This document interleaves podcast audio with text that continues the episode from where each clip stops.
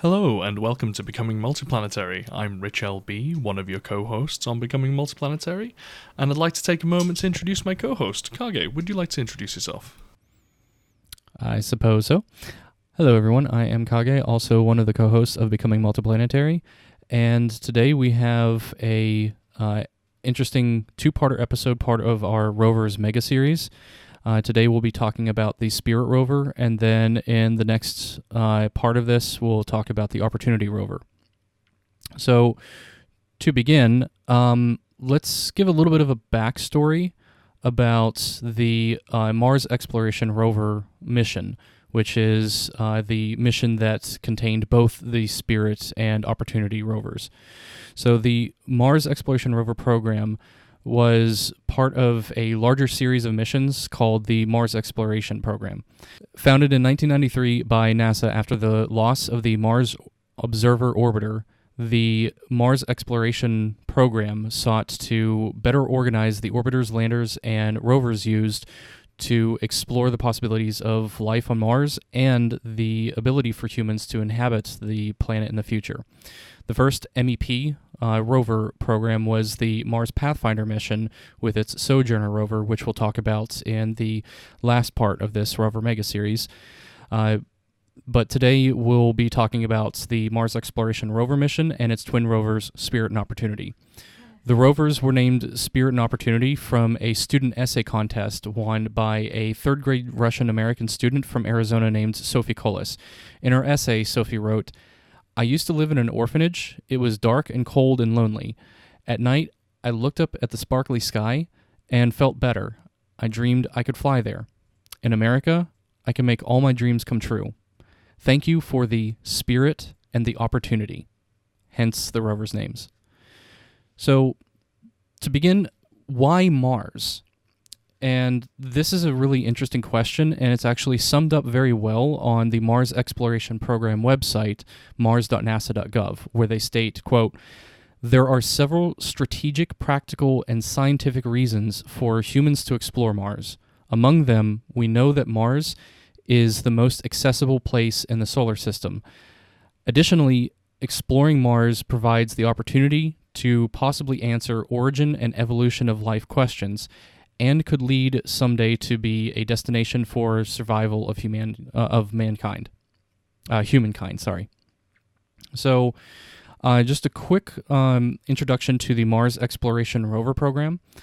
The Mars Exploration Rover mission, or MER, consisted of rovers MER-A, Spirit, and MER-B, Opportunity, which launched on June 10th, 2003 and July 7th, 2003, respectively, atop Boeing Delta II 7925 uh, 9.5 rockets. Although Opportunity launched aboard the heavy version of the Delta II due to the extra Delta V needs uh, for the trans Mars injection, since Mars at that point was getting further away from Earth in its orbit and Spirit landed on January 4th, 2004 at 4:35 a.m. UTC in the Gusev crater, whereas Opportunity landed on January 25th, 2004 at 5:05 a.m. UTC in a small crater called Eagle in the Meridiani uh, Planum uh, flat plains. Um, yeah. So, Rich, uh, why don't you tell us about the mission objectives for both Spirit and Opportunity? Sure, no worries. So, when these missions were put together and sent, they obviously had objectives to complete whilst they were on Mars. Now, there were seven objectives in total, and so we'll list through them. So the first one was search for and characterize a variety of rocks and soils that hold clues to past water activity.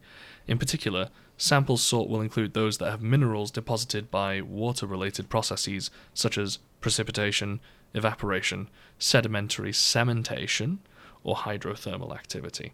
So, effectively, the first priority here is looking for evidence of water on Mars in a nutshell through various means as listed here. The second objective was to determine the distribution and composition of minerals, rocks, and soils surrounding the landing sites. Now, these rovers are, in essence, geologists. You know, that's what they're sent there to do. They're sent there to, to look at rocks. And we can. Thing is, when you say it, you know, just oh, you're just sending something there to look at rocks. It does sound a bit blasé, but honestly, you can learn so much from the geology of Mars. It tells us so many things about the characteristics and atmosphere of uh, Mars, even to the you know the, the past evidence that we have found of water and life on Mars. Well, not life, sorry, the biological processes with silica. But we'll get we'll get to that later. The third objective was to determine what geologic processes have shaped the local terrain and influenced the chemistry.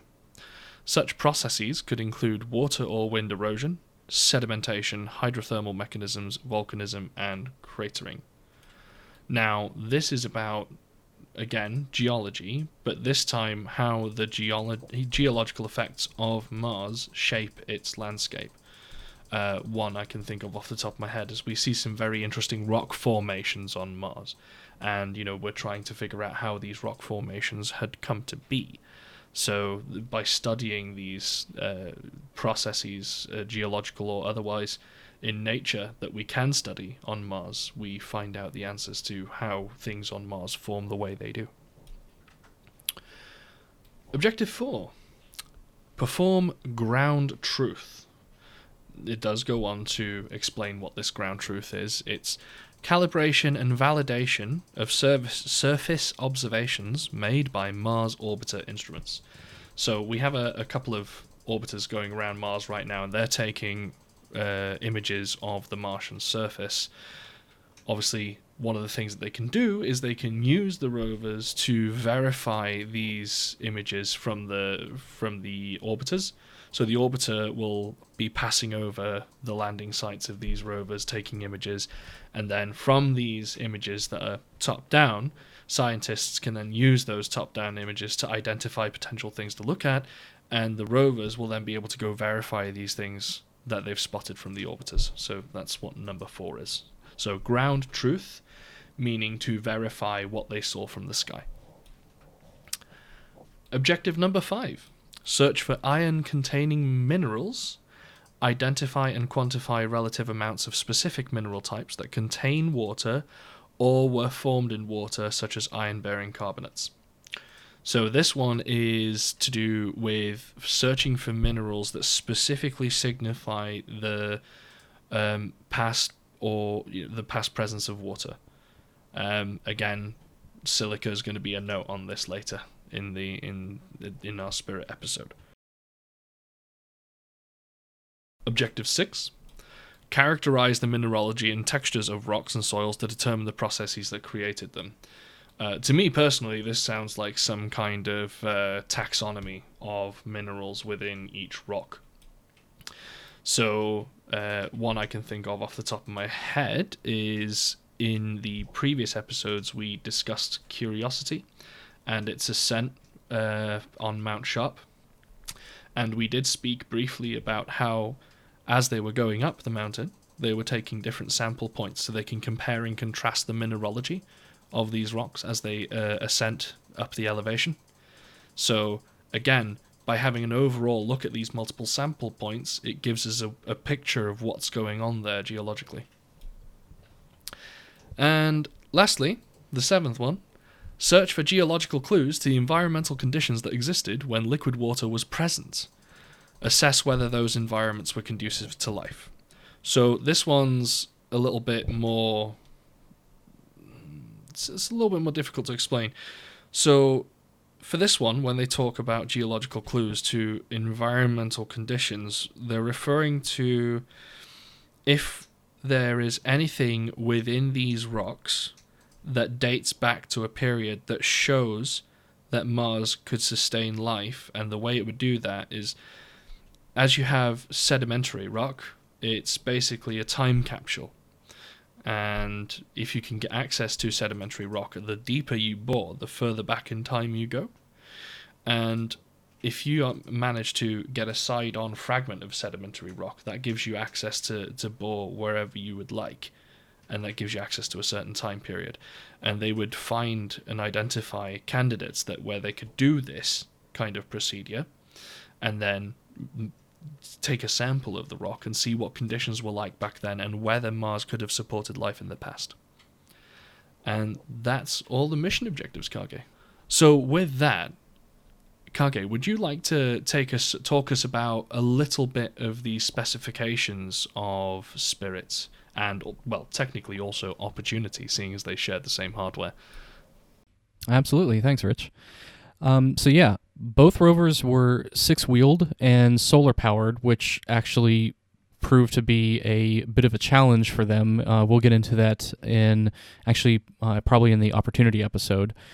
Um, they stood 1.5 meters tall, or about 4.9 feet high, um, and 2.3 meters, or 7.5 feet wide, and were about 1.6 meters, or 5.2 feet long.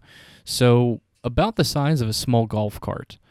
In the main body, the rovers had a box like chassis called the Warm Electronics Box, which uh, was also uh, called the Web. And this design actually is still in existence today with both the Curiosity and recent Perseverance rovers. Um, of course, it's been upgraded and it's uh, much larger in uh, Curiosity and Perseverance, but the concept has survived still to this day with uh, modern rovers. Um, each spacecraft had a total mass of uh, 1,063 kilograms, or about uh, 2,330, uh, 2,344 pounds, with the rovers weighing in at uh, 185 kilograms, or 408 pounds, uh, on Earth, whereas they were about 70 kilograms, or 154.3 pounds on Mars. Of that weight, 35 kilograms, or 77 pounds, on Earth, that is, whereas on Mars it would be 13 kilograms, or 29 pounds um, were wheel and suspension systems alone, making up about 19% of the overall weight of the rovers. Quite complicated uh, systems just to drive them around, and quite heavy too. Both rovers carried only about 5 kilograms or 11 pounds of instruments, and that's Earth weight. On Mars, the instruments only weighed about 2 kilograms or, or 4 pounds. So there was quite a lot of instruments, and we'll get to those uh, later in uh, the next episode. But overall, even though there were uh, several instruments, they were quite light. Um, so before we get into the uh, deep dive about the Spirit rover and its mission and accomplishments, uh, let's talk about how they actually got onto the surface of Mars.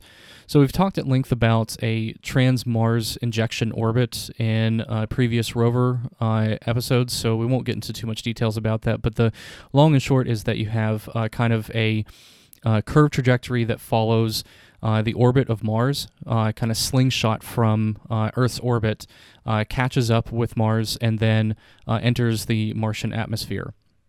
So, Spirit and Opportunity entered the Martian atmosphere on board a typical uh, conical capsule uh, type of design with an ablative heat shield that would take uh, most of that uh, uh, w- that would uh, handle most of slowing down the capsule once it hit the Martian atmosphere.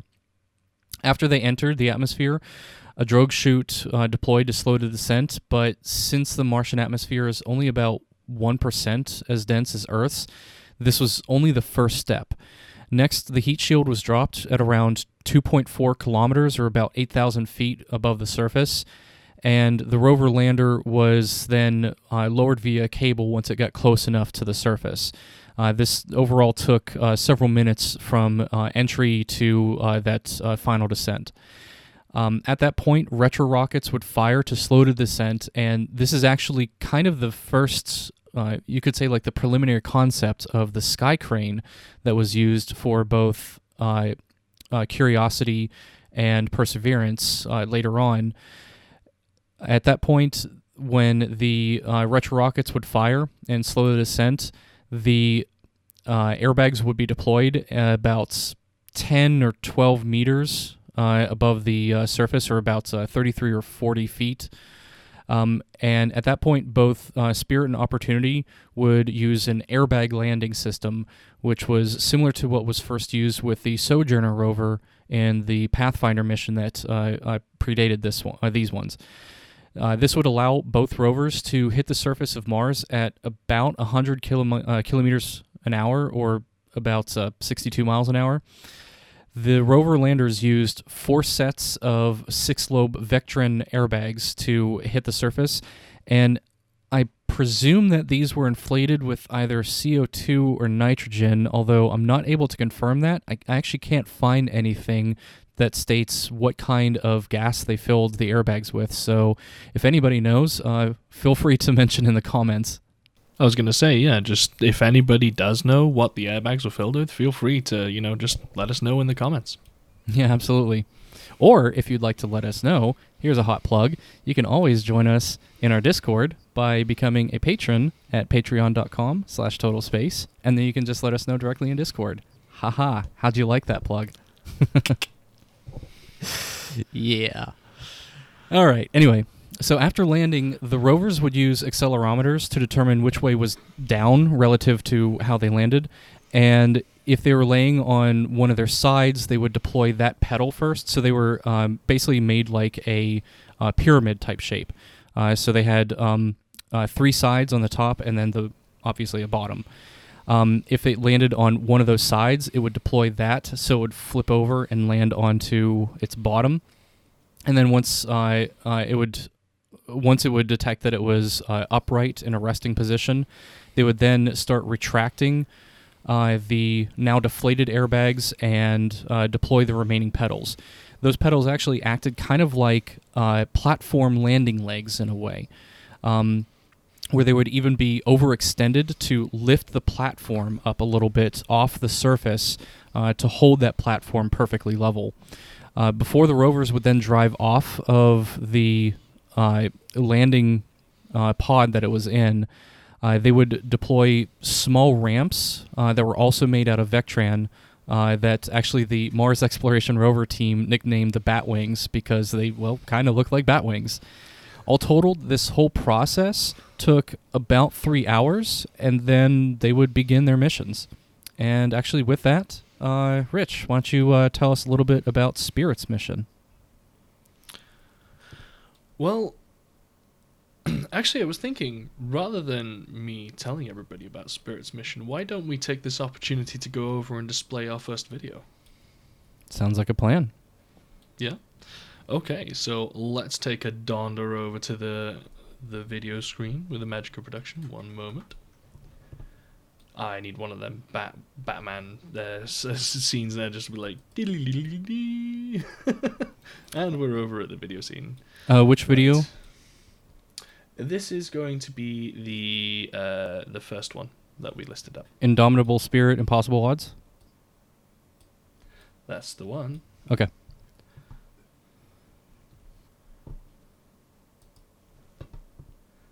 I'm just getting the video set up now.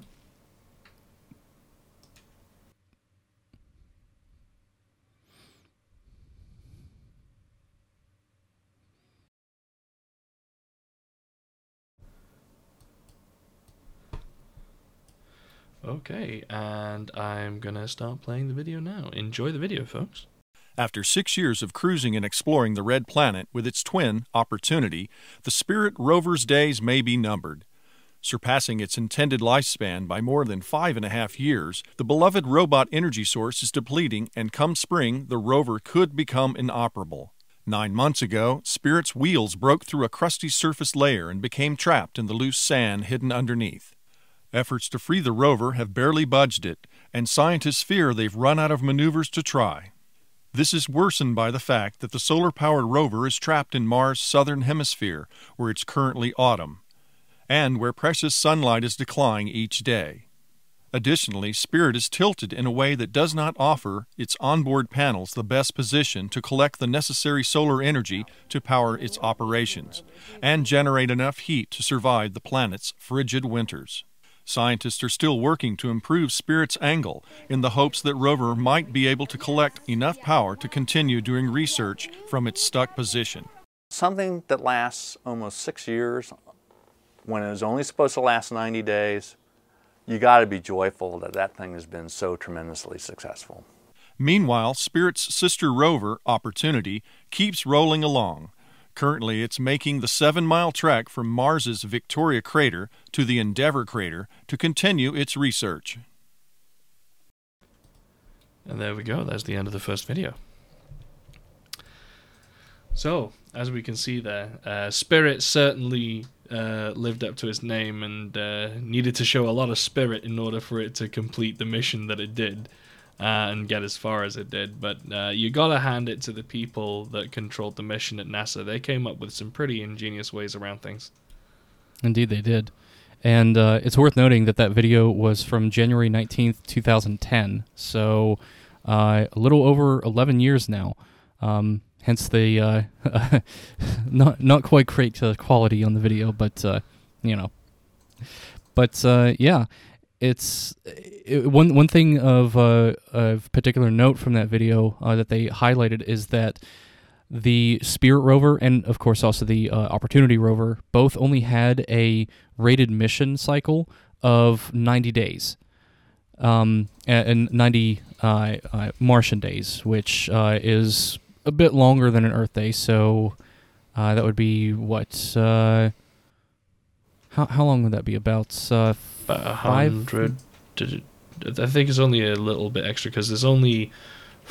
I think it's is it not like forty minutes extra day on Mars per day. So if you have forty minutes every day, add them all up, get your minutes, and then work it out. You can work out the difference. Yeah, so it's uh, uh, they they call Martian days uh, sol, um, borrowed from the Latin word for sun, and uh, to quote Wikipedia, a sol is slightly longer than an Earth day. It is approximately 24 hours, 39 minutes, and 35 seconds long. So a Martian year is approximately 668 sols, or equivalent to approximately 687 Earth days, um, or 1.88 Earth years. So the uh, Spirit and uh, Curiosity rovers, uh, I'm sorry, the uh, Spirit and uh, Opportunity rovers were rated for uh, only 90 days of a mission, but Spirit lasted for well into five years. So quite a quite a long time for it to last. And one of the things that really enabled that were several surprise sandstorms that were not really expected um, to happen and kept cleaning off the solar panels on the back of uh, both Spirit and uh, Opportunity and enabled them to extend their missions over and over and over again. Yeah. Um, however, uh, Spirit's mission was pretty fraught with some out of left field things that just happened to crop up out of nowhere. So from the get go, I think Spirit's mission was was an uphill battle because where they landed, the terrain was very rough um, in comparison to opportunities, which we'll talk about later. Uh, so, as you said, they uh, land actually Spirit landed, I believe it was in the Gusev crater.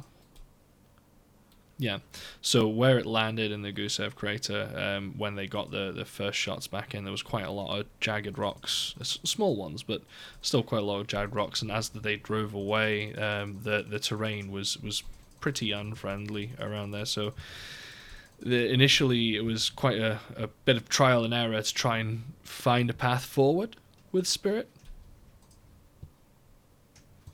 Yep. And actually, the problems with Spirit started from the very moment uh, that it landed. Uh, we'll talk more about the onboard computer systems uh, in the next episode uh, about Opportunity. But to uh, give a brief rundown about uh, Spirit, the onboard memory actually caused a lot of issues over time, and that included even the moment of landing where it was unable to communicate with Earth while Opportunity was still en route to Mars. So, kind of a, a bit of a terrifying moment. Um, so, after a reformat of its flash memory, and with that being uh, also the same thing that was applied to Opportunity, just in case it might have the same issue, uh, that issue was resolved and it was able to continue its mission, but its problems didn't stop there. Uh, Spirit especially had issues with its memory, sometimes failing to write data to its flash memory, and actually even on its uh, 1,800th Martian day, or Sol, uh, as we mentioned earlier. It confirmed it received instructions to move, but it never did. And it also didn't write anything to its memory. Its uh, did uh, uh, several scientific small missions and just didn't record anything. And after some investigation, it appeared that damage was uh, beginning to build up uh, in its uh, memory circuits due to cosmic background radiation that was uh, continually bombarding its computer system. So, uh, Spirit indeed had uh, quite a rough journey, um, but it still carried on and lasted for five solid years. Fun fact about the flash memory module it wasn't just a reformat they did. Uh, so they, they tried several things to begin with. They knew it was a software issue, but they weren't sure what it was. Uh, so what they actually did is they deleted a few of the files that were in the corrupt areas. They, they just deleted a few files and then reformatted it and it, it came online. Yep. So, um, shall we get into uh, some of the uh, mission accomplishments from Spirit? Uh, yeah, sure, Kage. Uh, so, Spirit had pretty much like five major accomplishments, more or less. So, from the uh, let's let's let's start from the beginning of the mission and then work its way towards the end. So, in 2004, it discovered a surprising variety of bedrock in Columbia Hills which uh, I believe was not far from its landing site, which, by the way, they named the Columbia Memorial Site uh, in uh, honor of, uh, well, in memoriam of the the Columbia disaster, what happened there. So they actually named Spirit's landing site the Columbia Memorial Site. And then in Columbia Hills, not far away, they uh, discovered a variety of bedrock showing a complex geological history for the region. Some of the rocks showed evidence of alteration by water, so effectively you would see on the the surface of the stone you might see little rivulets within the stone showing that water once flowed over the stone. In 2005, it captured several movies of dust devils in motion. Now, these were the aforementioned dust devils that Kage had mentioned, which enabled the rovers to have mission extensions as they were responsible for clearing the dust. Now, whilst they did, yes, deposit dust, at the same time, they cleared what was there, and it usually ended up being that there was less dust than there was when it first started in, in encountering these dust devils. And when it captured these dust devils, you know, people could really study the effects of wind in the Martian atmosphere because you could see the formation as it was going by. This is also the time when uh, it started making its trek to uh, the apex of uh, Husband Hill, which um, was its first encounter with uh, really rocky and sandy terrain and. Um, uh, it stopped at several points to use the uh, rock abrasion tool. We'll talk about the instruments in the next episode uh, about opportunity. Um, and that's how it was making uh, several of its uh, discoveries. Um, it was also um, from those dust devils uh, that the power began to increase on Spirit. usually, it would only have about like 60% uh, efficiency, or, or rather, um, 60% of uh, what it uh, was expected to be getting on its solar panels to around 93% um, from those dust devils cleaning off the uh, uh, the back of the rover. And uh, that was one of the many things that helped to significantly extend the lifetime of its mission. Um, finally, near the end of 2005, the rover finally reached the summit of Husband Hill, a, a, uh, small flat plane uh, from which Spirit was able to take a 360 degree panorama. Um, it was color corrected to be true color because uh, actually the rovers did not have color cameras on them. Uh, they would use um, uh, black and white cameras with, like, for example, color filters or color correction that would be later added. Um, a matter of fact, there is a really good video from Scott Manley uh, where he describes the reason why uh, rovers still use black and white cameras and will instead use color wheels or, or filters uh, rather than having uh, a color uh, a, color CMOS or other types of sensors. And what it really breaks down to is the ability to absorb a full spectrum of light, whereas with color filters, um, or rather uh, color absorption uh, uh, sensors, you can actually miss some of the uh, true color uh, that you would want to capture, and it otherwise would actually limit their scientific ability. But anyway, moving on from that. So actually, the point you were referring to on top of Husband Hill, it actually has a name. It's called Larry's Lookout, which is uh, I, I thought was interesting. Good old Larry. Oh yeah. So moving on to uh, 2006, uh, it churned up bright Martian soil at a place named Tyrone that contained much sulfur and a trace of water, actually. The material could have been a volcanic deposit formed around ancient gas vents, or it could have been left behind by water that dissolved these minerals underground and then evaporated where they came to the surface. So, transport by medium of water, as it were, to displace the materials from their origin point.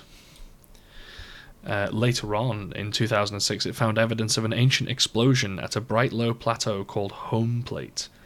Uh, Spirit ran images of the area and imaged coarse bulbous grains overlaying finer material, which fits with a pattern of accumulation of material falling to the ground after a volcanic impact or explosion. So the, the ash dust that you get that settles down after. It's very much this kind of formation. The rocks, some of which had never been seen before on Mars, revealed the crater's violent history. Also, in uh, 2006, they were going to uh, take a trip to uh, a place uh, called McCool Hill, uh, but they ended up canceling that, uh, and that was partially because that's when the next set of issues started happening with Spirit, where um, one of its front wheels stopped working. So they actually were able to make use of this malfunction. Um, it, it, proved out to be beneficial because uh, that inactive wheel, since it was kind of stuck, uh, helped them to scrape off the upper layer of Martian soil as the rover moved, and that's what uh, exposed that bright silica. And uh, that that actually brings me neatly to my next uh, and final major accomplishment. In 2007, it unearthed a patch of nearly pure silica, and this was while dragging its right front wheel. What they figured out is by slamming uh, slamming Spirit into reverse, they can basically dig a trench if they slam it in reverse, and and this is how they found the silica. There are pictures of it available on NASA. It just looks like you've got Martian soil, and then out of nowhere you've got this really, really white stuff just appearing where the spirits dug this trench, and it, it's nearly pure silica. That's the main ingredient you get in uh, glass panes, for instance. And uh, the silica patch was nicknamed uh, Gertrude or Weiss, um, or Visa. I think it's Vice or Visa. It doesn't look like Vice, but it, uh, it could, could be. Um, it makes sense for it to be Vice anyway. Uh, provided strong evidence that ancient Mars was much wetter than it is now because it was likely produced in an environment of hot, uh, hot springs or like steam vents. It's where you normally find these deposits that get blown out from the ground. So all of those major accomplishments actually happened in quite a uh, short amount of time, relatively speaking, uh, only across uh, the span of about three years, from 2004 to 2007. Uh, from 2008 on, uh, Spirit really began to hit a lot of a lot more challenges uh, with within its extended missions. Where, for example, um, in 2007, there were a lot of uh, massive dust storms that actually affected both Spirit and Opportunity, and eroded their ability to operate efficiently which uh, was mainly due to lack of power being generated on the solar panels. Uh, continued dust storms would uh, relatively keep the panels clean, but um, with, uh, uh, for example, uh, Spirit, its solar panel was only able to put out about 89 watt hours per Martian day, which a normal amount would be about 700 watt hours per day. So at that low of uh, energy levels, uh, it, it, often had to use its own batteries, and if it would run its batteries dry, it would basically end its mission. So they had to be very careful with it, and it's uh, really significantly slowed down its uh, science opportunities. But um, in 2009, actually, there was a uh, there were a series of fortuitous events, um, such as the uh, dust storms that ended up happening uh, in uh, early 2009, where um, it cleaned off uh, the solar panels on Spirit, and by April of that year, 2009, it was able to get back to about 372 watt hours per Martian day, which was sufficient for science activities to resume. That said, not long after that, in May of 2009, while driving south uh, beside the western edge of that uh, low plateau, uh, home plate, that's when Spirit became stuck in soft soil and its wheels were not able to generate traction. And later that year, in November, um, they had another wheel problem where the right rear wheel also stopped working. So Spirit was starting to show its age and was beginning to slow down. That said, um, they were able to continue its uh, mission for a little bit longer in 2010. And this might actually be a good segue point, uh, Rich, to show the second video about uh, Spirit Renewed. No worries. Then let's do that.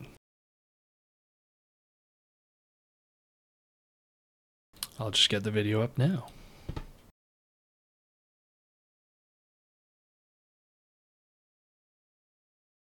Alright, and enjoy the video, folks.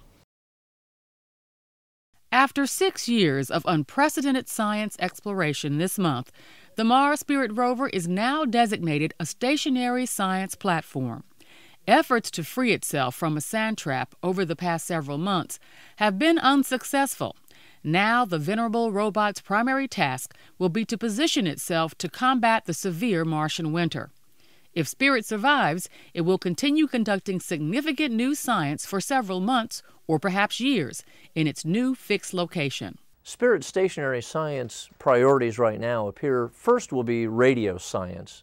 Uh, this is geophysical science that's very high priority with the science community, the planetary science community. It involves trying to understand what the composition and the size of the planet's core is, which has a direct correlation to the history of the planet, the change in the climate that occurred on Mars, and why Mars has gone from a warm, wet place that three and a half, four billion years ago resembled Earth to the dry, barren uh, planet that it is today. On the other side of the planet, Spirit's sister rover, Opportunity, continues to move well. Right now, it treks from Victoria to Endeavour Crater, exploring as it goes. It has found meteorites on the surface that we've investigated, it's found sand dunes that we've investigated and driven over, and it's only recently found what appears to be a very new crater called Concepcion that may be, in geological terms, brand new, maybe as, maybe as new as a thousand years old. Spirit and Opportunity began missions intended to last for three months. Spirit landed on Mars January 3, 2004, Opportunity on January 24th. Yeah, so there was that one. And that video was from uh, January 26th, 2010, which um, was only two months prior to when uh, Spirit was finally uh, classified as reaching the complete end of its mission and it survived until March 22nd, 2010. Yep, I, I just love the images of the dust devils going by. You could see the little dust being kicked up by them as well. It was great. It's really cool, isn't it?